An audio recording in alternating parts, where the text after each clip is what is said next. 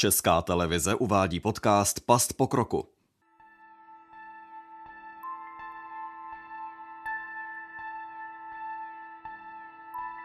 12 tisíc mrtvých, přes 150 tisíc nemocných.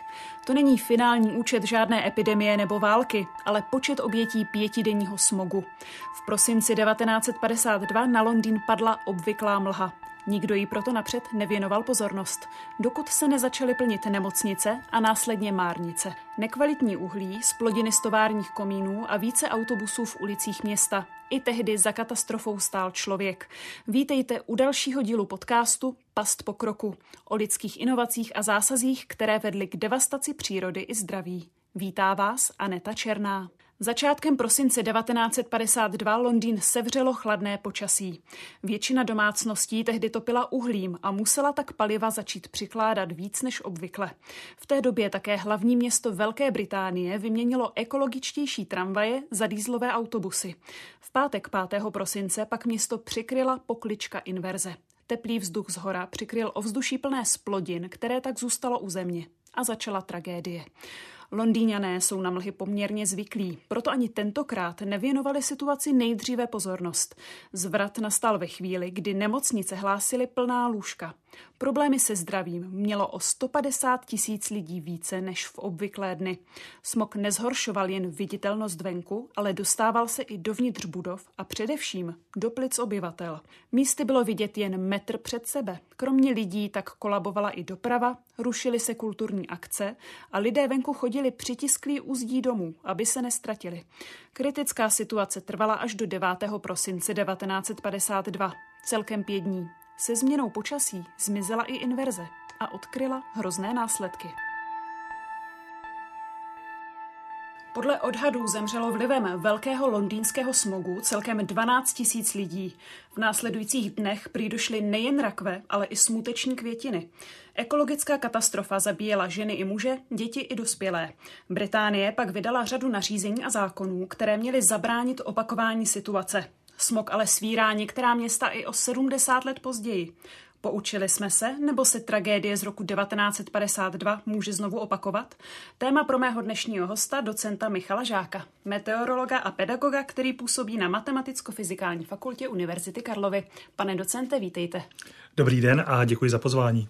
Vaším oborem je mimo jiné předpovídání počasí. Mm-hmm. Dal se ten velký londýnský smog v roce 52 předpovídat? Já se obávám, že pohledem tamních meteorologů, je to vlastně začátek 50. let minulého století, tak ta reálná předpověď eh, byla asi velmi omezená. Možnosti té reálné předpovědi a toho, že vlastně půjde o takovou katastrofu, to si myslím, že bylo mimo možnosti tamní meteorologie, respektive tehdejší meteorologie, protože začátek 50. let to je období, kdy ještě neexistovaly žádné numerické předpovědi počasí, žádné vlastně počítače, které by počítali ten budoucí stav atmosféry, vůbec nic podobného, co známe a používáme dneska. Takže tamní meteorologové, tehdejší meteorologové byli vlastně eh, odkázáni pouze na eh, v podstatě zejména pozemní pozorování, případně nějaká měření z meteorologických balónů, z těch aerologických takzvaných měření. A to byly vlastně veškeré informace, které měly, nebyly ani žádné meteorologické družice nebo radarová měření.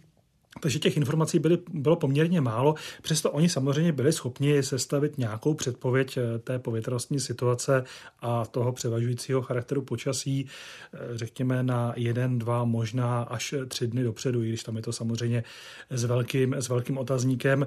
Měli samozřejmě i nějakou, eh, řekněme, historickou zkušenost, čili zhruba tušili, jak se za dané povětrnostní situace a rozložení tlakových útvarů to počasí chová a jaké podmínky vlastně eh, toho počasí tedy lze čekat. Ale jak dlouho to vlastně bude trvat, jak dlouho vlastně ta tlaková výše, která přinesla ty vlastně mimořádně příznivé podmínky ve smyslu vzniku toho velkého smogu, tak to se domnívám, že opravdu nebyli schopni, schopni odhadnout. Oni potom byli samozřejmě schopni říci, když už se přiblížil ten závěr, že tedy už zítra přejde nějaká ta studená fronta od západu a ta situace se změní, ten ráz cirkulace se změní z té anticyklonální na tu cyklonální a že tedy bude konec. Ale na tom začátku, to znamená někdy kolem toho 4.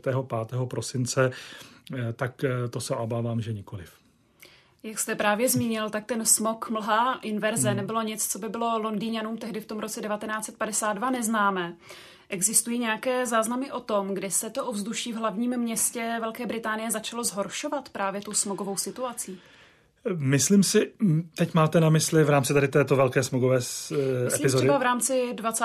století, jestli to mm. bylo už v 19. století dříve, jestli existují záznamy, kdy se to ovzduší tak to zhoršovalo. E, určitě, určitě vlastně toho, že to ovzduší e, v oblasti Londýna je, řekněme, nepříznivé pro e, život obyvatel, respektive, že to může mít nějaké dopady na život obyvatel a že je prostě zhoršené ve srovnání s nějakými venkovskými oblastmi, tak to toho si pochopitelně všímali eh, ať už meteorologové nebo klimatologové, případně samozřejmě i možná lékaři eh, mnohem dříve než v polovině 20. století. Určitě to bylo už ve století 19., kdy se mimochodem začala vlastně věnovat pozornost i specifikum městského klimatu. Eh, a Londýn, jakožto jedno z největších měst v 19. století z toho celosvětového pohledu, eh, byl vlastně ideálním takovou laboratoří pro zkoumání toho specifického projevu městského klimatu. Samozřejmě Zkoumali to tehdejší, eh, řekněme, klimatologové eh, poněkud jinak, než, to, než ty možnosti máme dnes, ale třeba Luke Howard, který vlastně je takový zakladatel eh, zkoumání městského klimatu, tak ten právě zmiňoval ty specifika to znamená vznik městského tepelného ostrovu v rámci Londýna a také tam zdůrazňoval tu vazbu na vlastně spalování těch fosilních paliv, tedy spalování zejména uhlí a e, ruku v ruce s tím jdoucí dopady potom na ty e, podmínky, řekněme, toho ovzduší a samozřejmě tedy i tu vazbu na tu, na tu teplotu. Takže tady tahle ta souvislost už tam byla známa e, dříve, ale myslím, že když půjdeme ještě do vzdálenějších historie, taky v 17, už v 17. století byla nějaká první publikace co jsem tedy e, zaregistroval, která si všímá toho e, zhoršeného ovzduší právě e, z důsledku spalování zejména uhlí. Jak říkáte, tak jednotlivci už na tu zhoršenou hmm. situaci ovzduší upozorňovali dříve. Začalo se s tím něco dít, ale až teprve právě po tom velkém smogu v roce 1952 bylo to to první probuzení. ono asi to bylo možná trošku složitější. Ze začátku samozřejmě lidé měli nějaké možná subjektivní vnímání té zhoršené kvality ovzduší v těch velkých městech. Nešlo jenom o Londýn, ale samozřejmě i o jiná rozvíjející se města a e, v různých částech naší planety. Eh, třeba v tom eh, koncem 19. začátkem 20. století, ale vlastně eh, to prokázání té souvislosti, že ten znečištěný vzduch škodí našemu zdraví a jak konkrétně škodí, tak to samozřejmě nějakou dobu trvalo až vlastně do začátku toho nebo do prvních dekád toho 20. století.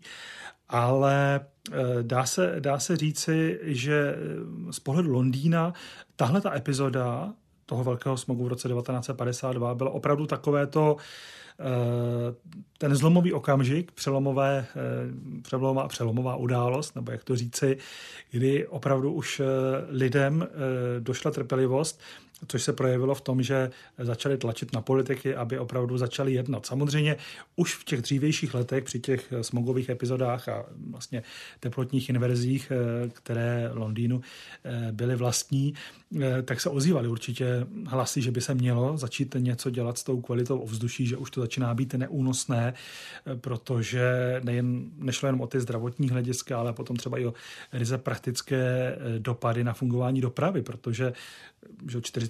léta nebo ještě dříve, tak to vlastně fungovala ta doprava v podstatě pouze na základě dohlednosti, mám na mysli dohlednosti signálu světelných a podobně.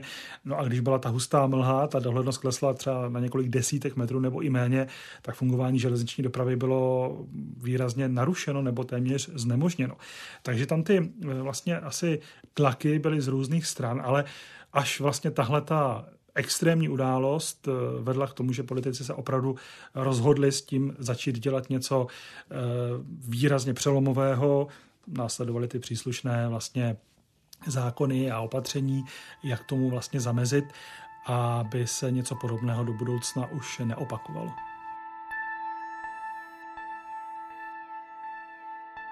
Pojďme teď na úplný začátek, hmm. tedy do 5. prosince 1952. Řekněte prosím pohledem meteorologa, co se tehdy stalo. Já bych možná začal ještě o den dříve, 4. prosince, kdy vlastně přešla přes Anglii nebo východní část britských ostrovů studená fronta od severu, následovaná eh, dalším ochlazením, čili poklesem teplot a v tom studeném vzduchu se vlastně nad britské ostrovy rozšířila tlaková výše neboli anticyklona. Je začátek prosince a to je situace, kdy slunce je velmi nízko, to znamená té energie, které, která přes den vlastně dopadá na zemský povrch a která ohřívá potom následně i vzduch, eh, tak té energie v průběhu dne je poměrně málo.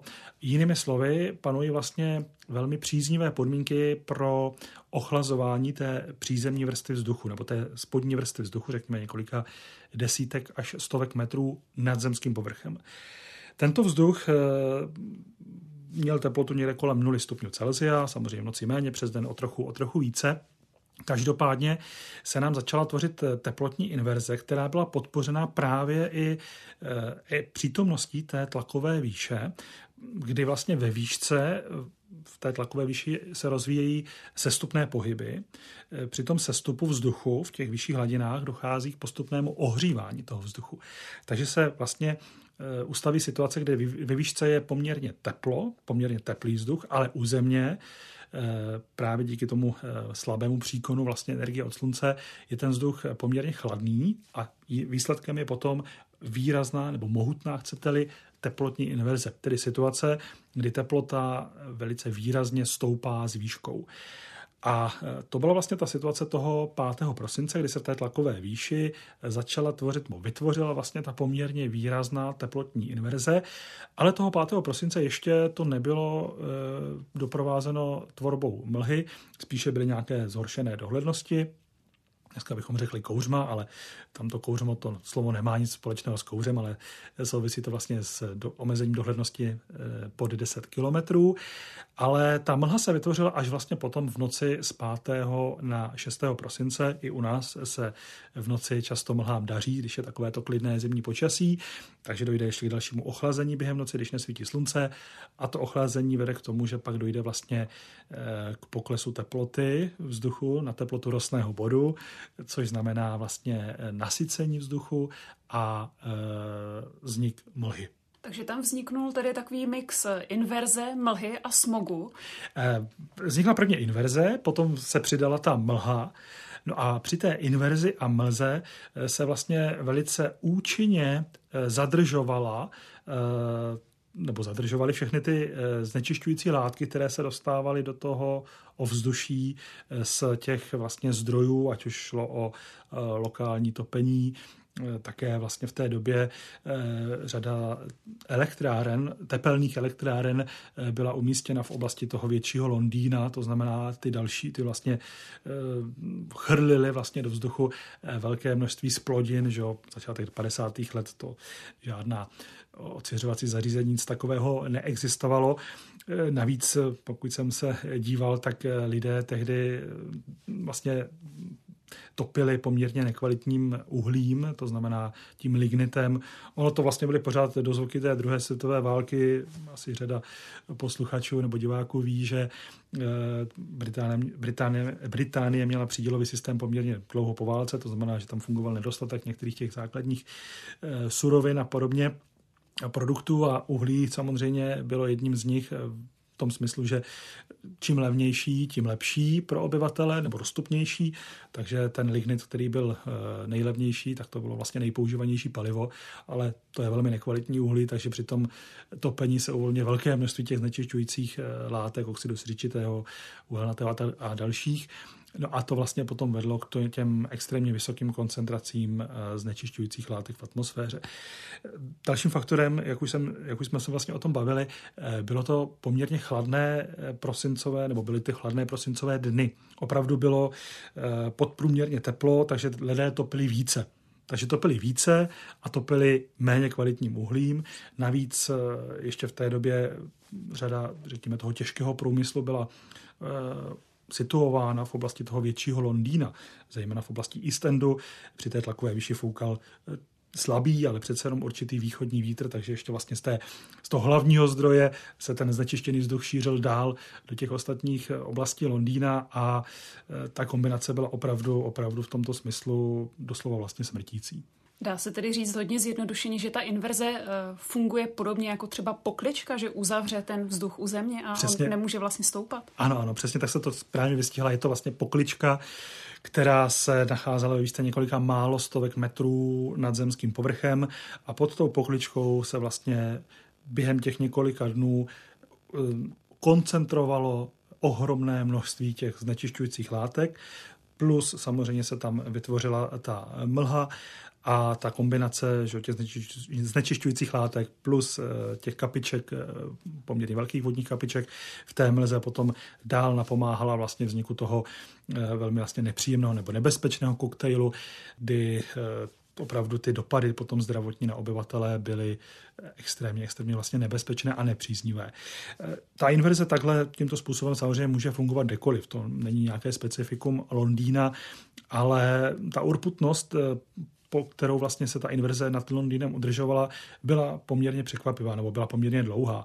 Eh, jak už jsme říkali, tyhle ty epizody s inverzí a smogem nejsou nebo nebyly pro Londýn nic neobvyklého, ale to, že to bude trvat tak dlouho a že ty koncentrace těch znečišťujících látek budou tak extrémně vysoké, tak to opravdu na začátku nikdo, nikdo nečekal. Právě jsem se chtěla zeptat, hmm. jak zmiňu, zmiňujete, protože ten smog dostal přívlastek velký, tak jestli ano. byl velký, co se týče parametrů právě tehdy tím trváním a tou koncentrací, nebo by byl velký i eh, v současném srovnání těch smogových situací, které uh. zažíváme?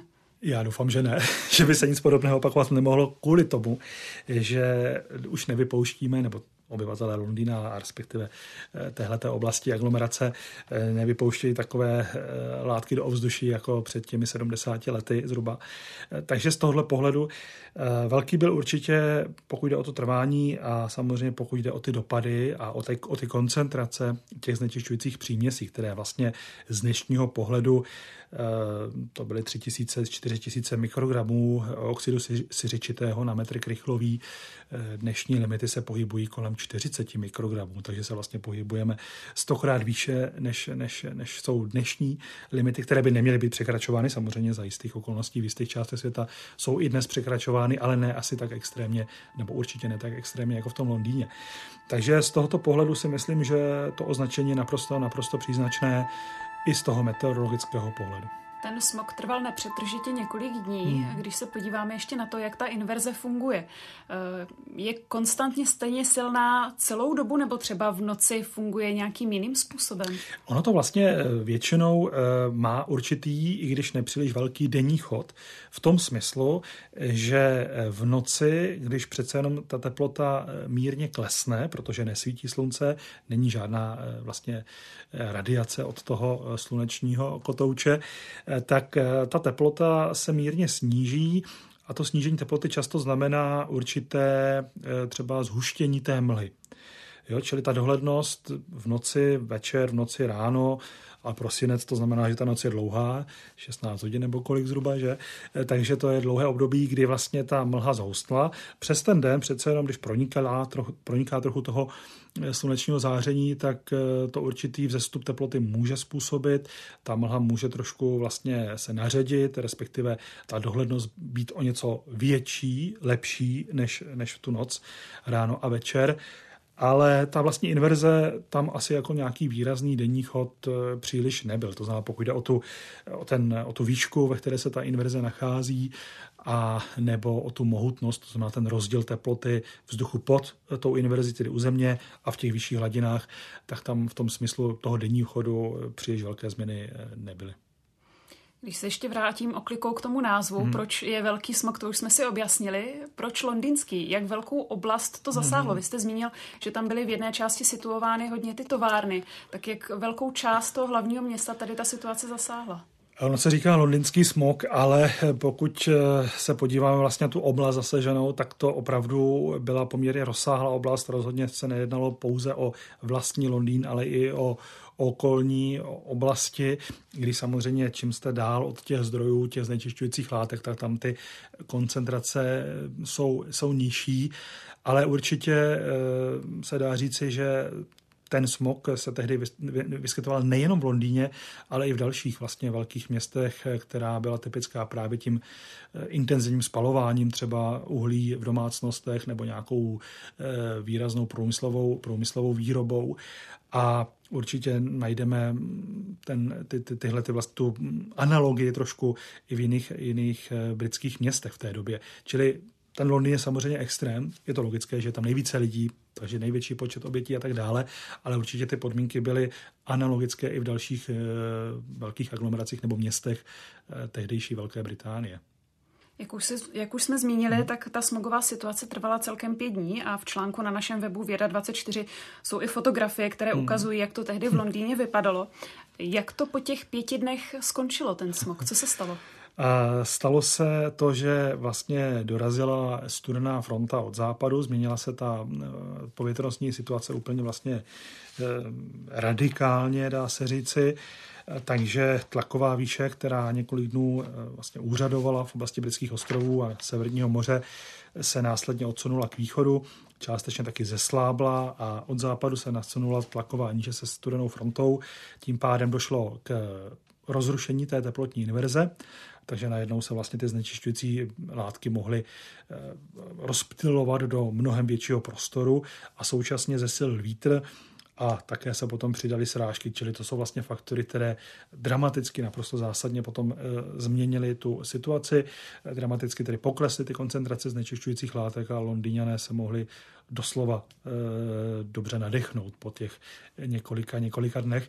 Jinak, jak jste říkala, opravdu ta dohlednost, to opravdu možná z dnešního pohledu, a musím říct, že i ze svého pohledu, je asi dost těžko představitelné, když člověk vidí ty fotky a čte si Eh, ty dobové záznamy, jak to vlastně vypadalo, kdy vlastně člověk šel v noci po ulici a údajně často eh, neviděl eh, druhé, druhou stranu ulice, případně musel studovat na okrajích, na rozích ulic, na kterých je vlastně místech, konkrétně podle nápisu, protože měl pocit, že se ztratil. Takže myslím, že to bylo velmi, velmi problematické. Tuším, že tehdy tomu přispělo i trochu jiné osvětlení, než máme dnes, že tehdejší lampy vlastně příliš nepronikaly tou mlhou, takže eh, bylo opravdu takové ponuré temno, kdy člověk téměř nic neviděl. Takže myslím si, že to muselo být eh, něco mimořádného. Těžko si to představit asi jako nějaký podobný blackout, kdy se musela zastavit v podstatě celá země, nebo respektive možná to počasí dovedlo k tomu, ano. že ta země se musela zastavit a všichni vlastně čekali na to, kdy se ta situace zlepší. Eh, pojďme teď mluvit trošku obecně. Už jsme si tedy vysvětlili, co je to inverze a jak hmm. vzniká. Mě by zajímalo, jestli ta inverze, která tady byla před těmi zhruba 70 lety, tak jestli ta inverze, která vzniká teď, kterou i my tady můžeme hmm. zažívat v těch podzimních a zimních měsících, jestli je stejná, jestli vzniká stejně, má stejnou intenzitu a podobně. Ono u těch inverzí eh, je to tak, že vlastně eh, vzniká různými způsoby. Eh, my dokonce, kdybychom se podívali na to podrobněji meteorologicky, tak můžeme rozlišit dokonce pět druhů inverzí podle toho, jakým způsobem ta inverze vzniká. Tady vlastně v případě té, toho londýnského smogu, tak tam se podílel na jedné straně, podílel na jedné straně vlastně ta takzvaná subsidence, to znamená ty sestupné pohyby, které vedou ke vzniku té tzv. subsidenční inverze a současně ze země vlastně to vyzařování tepla během hlavně noci a rána vede ke vzniku tzv. přízemní radiační inverze. A někdy se tyhle ty dva faktory spolu potkají a pak to vede ke vzniku té opravdu velmi robustní inverze.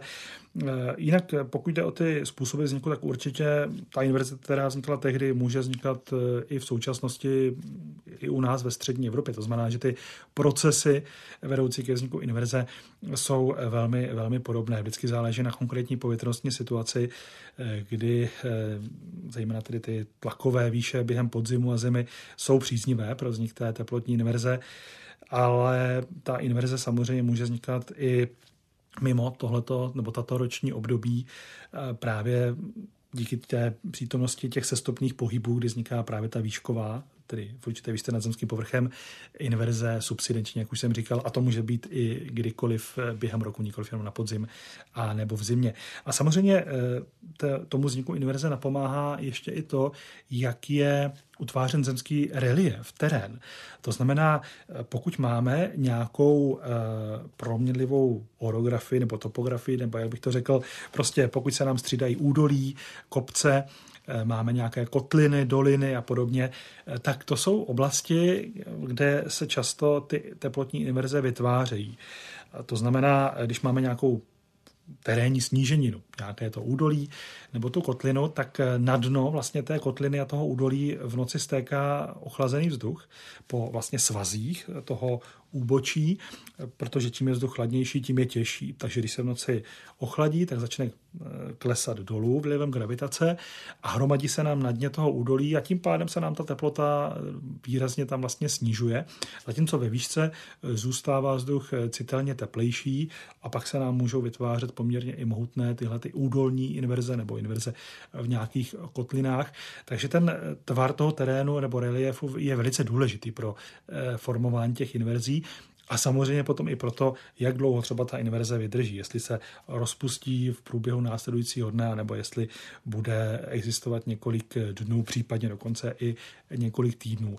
Naopak, když máme rovinatý terén, a je to nějaká rozsáhlá rovina, tak eh, tam ty inverze samozřejmě také vznikají, ale třeba ta urputnost, eh, se kterou eh, budou existovat delší dobu, tak tam je výrazně menší.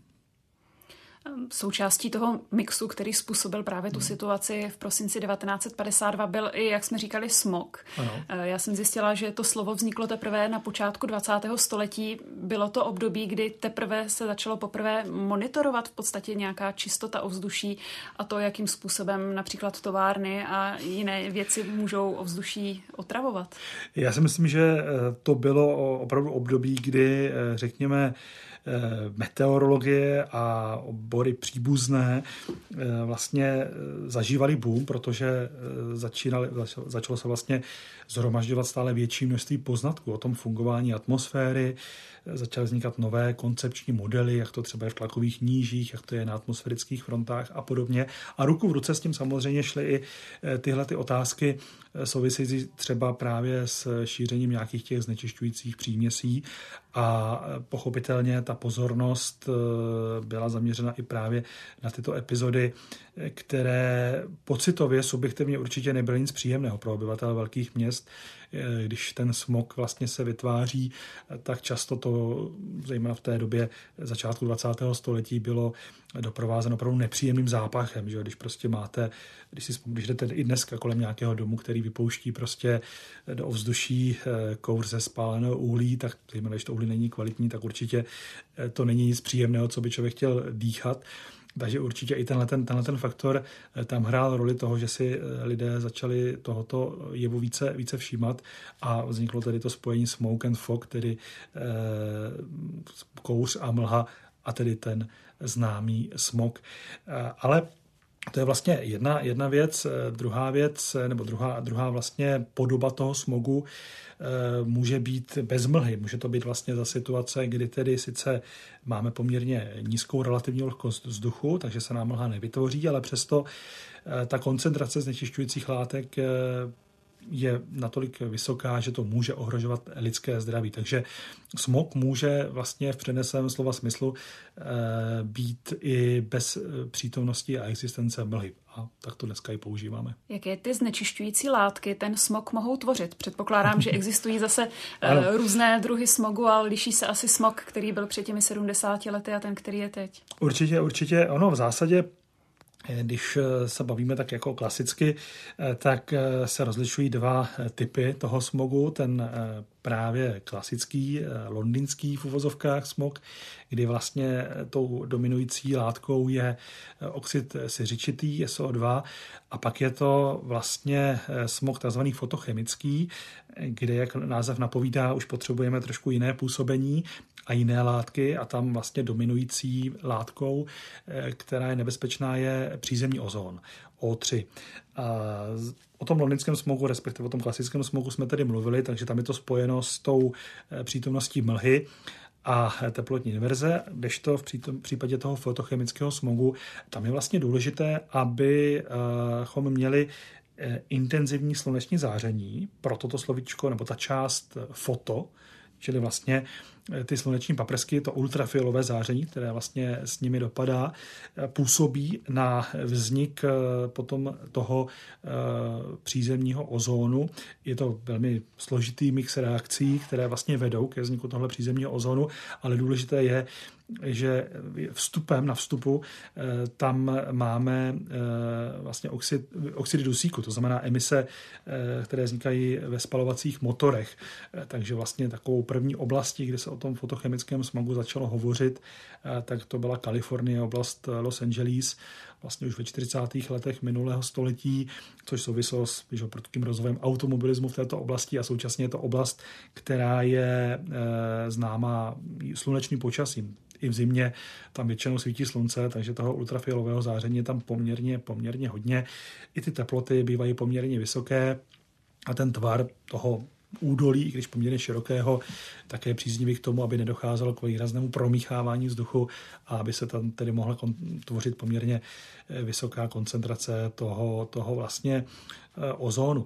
Ale samozřejmě eh, nejsou to jenom tyto dvě znečišťující látky, kterým se věnuje pozornost v posledních dekádách, řekněme, se velká pozornost věnuje zejména tomu, těm prachovým částicím. Někdy se hovoří o takzvaném poletavém prachu, i když to označení není úplně, úplně přesné. Jsou to prostě ty jemné, velmi jemné mikroskopické části, částečky, pevné částečky, které čím jsou menší, tím jsou nebezpečnější, protože můžou pronikat hluboko vlastně do našich eh, dýchacích cest, až do těch plicních klípků. A velká pozornost se tedy v posledních dekádách věnuje i vlastně těmhle těm prachovým částicím. A je pravda, že asi tyhle ty prachové částice patří dnes k těm hlavním problémům, které řada velkých metropolí eh, řeší, respektive které je trápí. Jsou to, no a abych eh, to ještě zakončil, tak jsou ještě další látky, které sledujeme nebo se sledují. Eh, častým problémem může být třeba benzoapyren, což je látka, která vzniká i v tzv. biogenních procesech a při spalování třeba dřeva.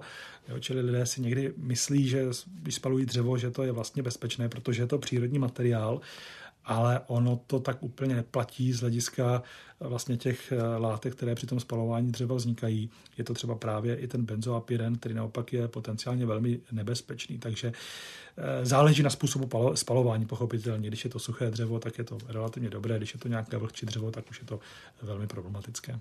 Když odhledneme od mm-hmm. toho dopadu na životní prostředí, tak eh, po tom velkém londýnském smogu zůstalo 12 tisíc mrtvých. Minimálně uh, údajně. Nemocnice ano. hlásily o 150 tisíc lidí v nemocnicích více, než bylo obvykle. Co tedy smog způsobuje člověku? No, nejsem lékař, takže to můžu jenom tak trošku zprostředkovaně ale určitě pokud jde o ten eh, fotochemický, eh, pardon, o ten londýnský smog eh, a tedy oxid siřičitý, tak je to látka, která samozřejmě dráždí sliznice, ať už jde o sliznice, sliznice dýchacích cest, čili zejména působí respirační problémy nebo problémy s dýcháním.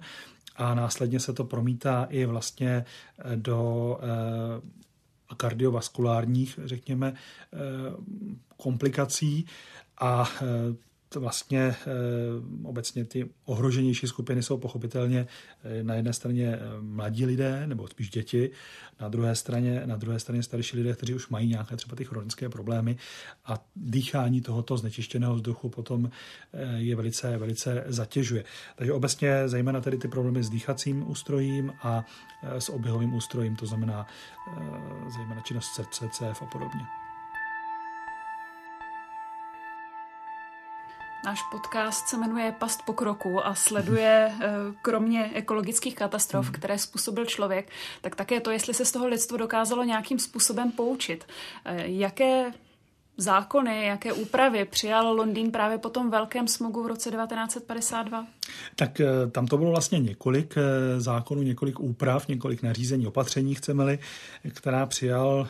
Eh, takovým tím zásadním asi byl ten zákon o čistém vzduší v roce 1956, ale pak samozřejmě následovali další, kde se tedy snažil reagovat na to, aby se vlastně už neopakovala podobná situace, to znamená především zamezit tomu vypouštění těch škodlivých látek a tedy pokud možno vůbec odstranit ty zdroje. To znamená, pokud možno topit kvalitnějším uhlím, v ideálním případě samozřejmě nahradit eh, ta eh, lokální eh, topeniště na uhlí, topeniště, která používají zemní plyn. To znamená, to je poměrně výrazná potom samozřejmě úleva pro to, pro to ovzduší. Další vlastně takové dopady byly, že se třeba ty elektrárny tepelné začali eh, budovat eh, mimo území toho eh, vlastního Londýna ve větší vzdálenosti, aby potom ten přenos těch látek nebyl tak zatěžující pro tamní obyvatele, nebo pokud možno, aby byl minimalizován.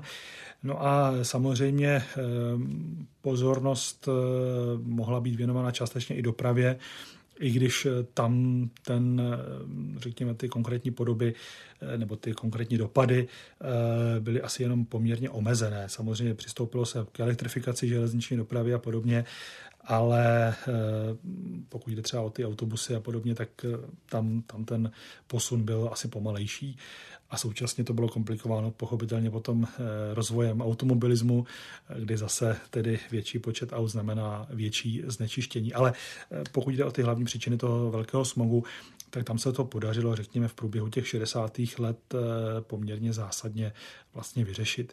I když je pravda, že v roce 1962, tuším, byla ještě podobná epizoda, kde si tedy vyžádala naštěstí řádově méně lidí, méně obětí, ale stále ty koncentrace i v tom roce 1962 byly docela vysoké, alespoň z dnešního pohledu.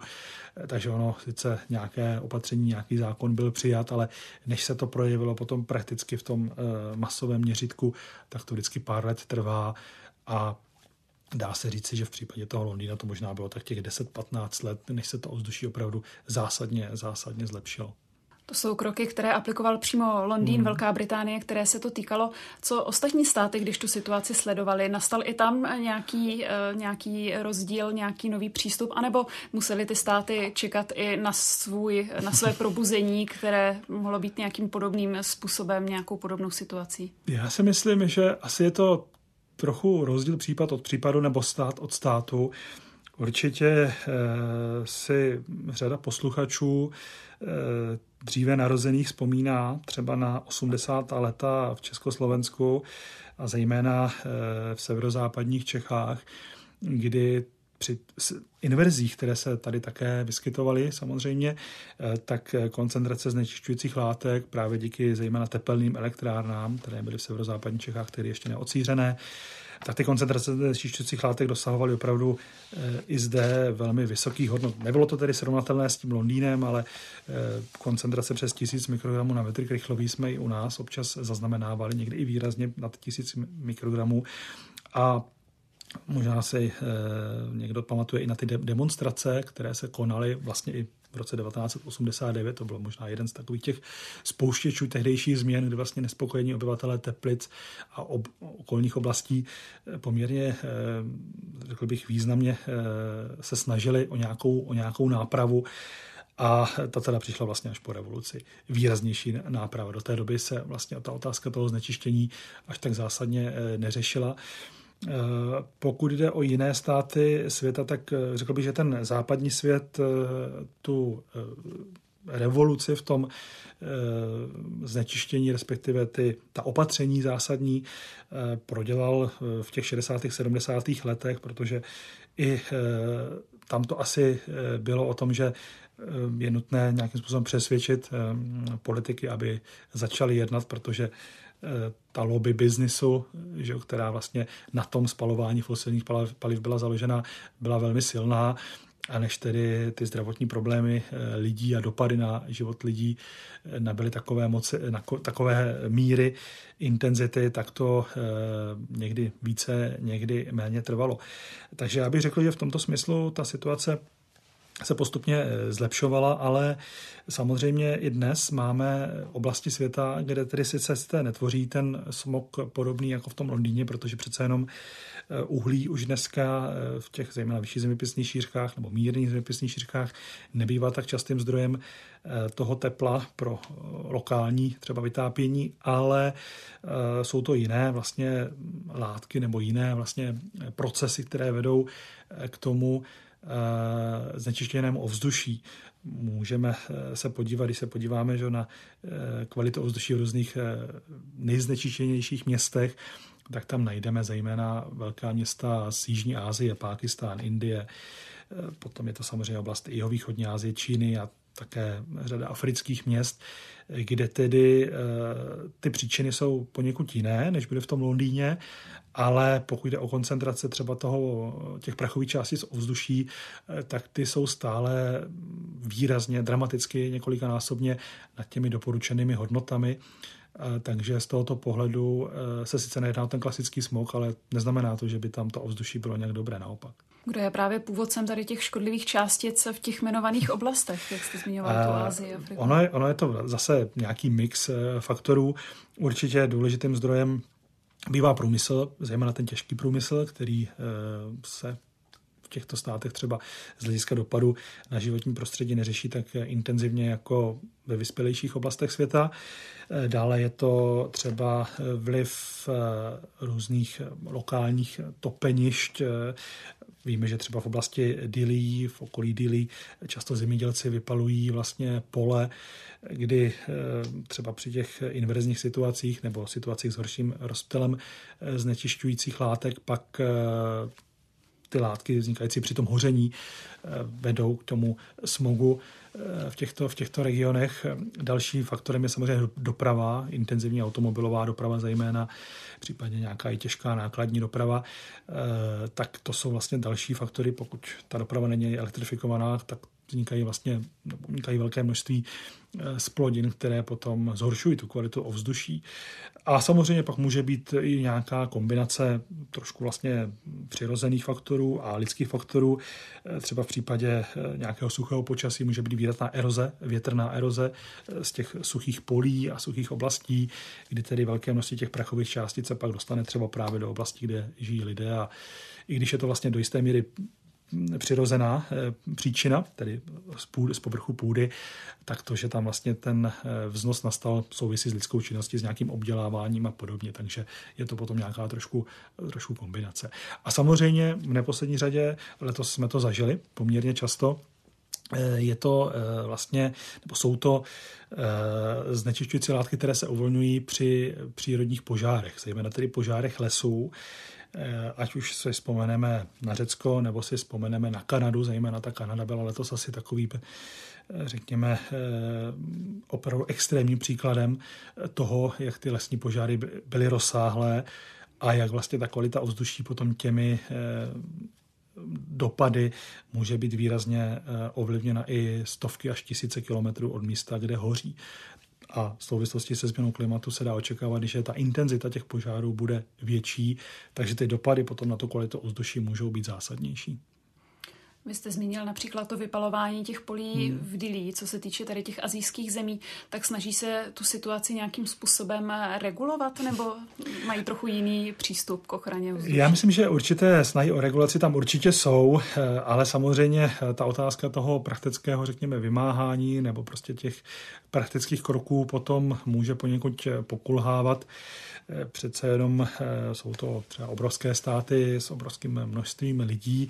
Do jisté míry tam může hrát roli třeba i ten sociální faktor, takže není to asi úplně, úplně jednoduché ze vše, po všech těch stránkách, ale myslím si, že jisté snahy ze strany třeba těch úřadů tam jsou, ale co si budeme říkat, už jsem zapomněl jméno toho krále, ale když se vrátím oklikou k tomu, k tomu Londýnu, tak eh, před několika stoletími už vlastně eh, také nastala situace, kdy byla inverze a bylo velké množství eh, vlastně toho nepříjemného zápachu vlivem toho spalování uhlí, tak tehdejší král vydal nařízení, aby lidé nespalovali to uhlí, ale to vlastně nikdo asi nemohl provést, protože by zmrznul. A král si uvědomil, že asi lepší bude dýchat špinavý vzduch, než aby ty lidi za to spalování popravil, protože pak by neměl kdo pracovat.